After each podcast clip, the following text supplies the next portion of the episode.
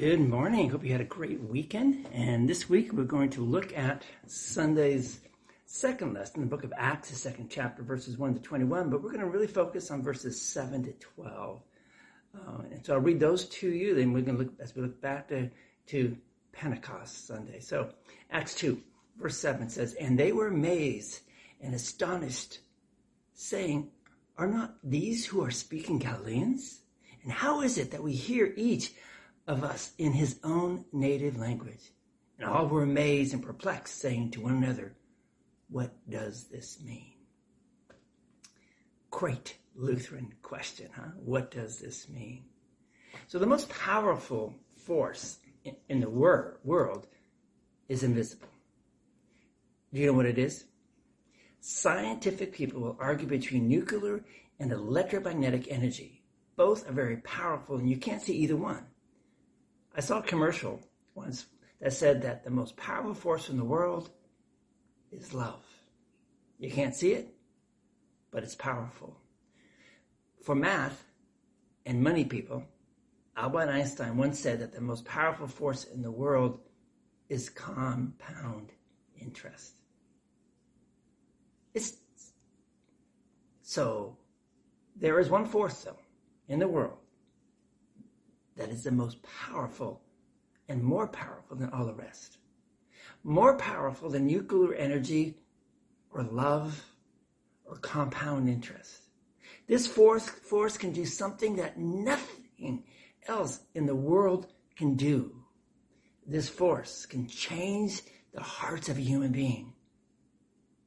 Do you know what it is?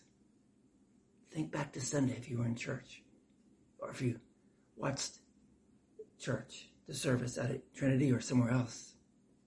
What was the focus? It's the Holy Spirit. And it's not really a force. The Bible says the Holy Spirit is God, just as much God as God the Father and God the Son. God the Holy Spirit is the most underrated and yet most powerful force in the entire world today. Just think of all the miracles he has performed just today already. Most of you reading or hearing this devotion are a miracle of God, the Holy Spirit. It is a miracle that you believe that Jesus Christ is the Son of God who took away your sins. It is a miracle that you have rearranged your priorities in such a way today that you are listening to this devotion rather than doing something else. No one can say Jesus is Lord except by the Holy Spirit. This is a miracle that God, the Holy Spirit, is doing right now.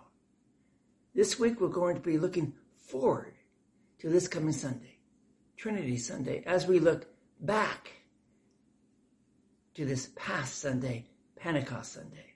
And we will give thanks for the work of the Holy Spirit in our lives and pray that God would send His Holy Spirit to others this week, we are especially going to focus on two miracles that the Holy Spirit gives courage and conversion.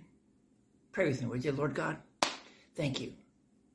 Thank you for the work that your Holy Spirit has done in my life, in our life, especially giving me, giving us courage and faith.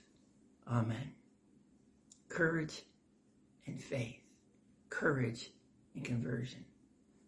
Think about that today. Ponder that thought. Read Acts chapter 2, verses 1 to 21, and then reread verses 7 to 12. Go and please serve the Lord today. Remember, the power of the Holy Spirit is within you. And he calls upon you to go and tell. See you all tomorrow. God bless.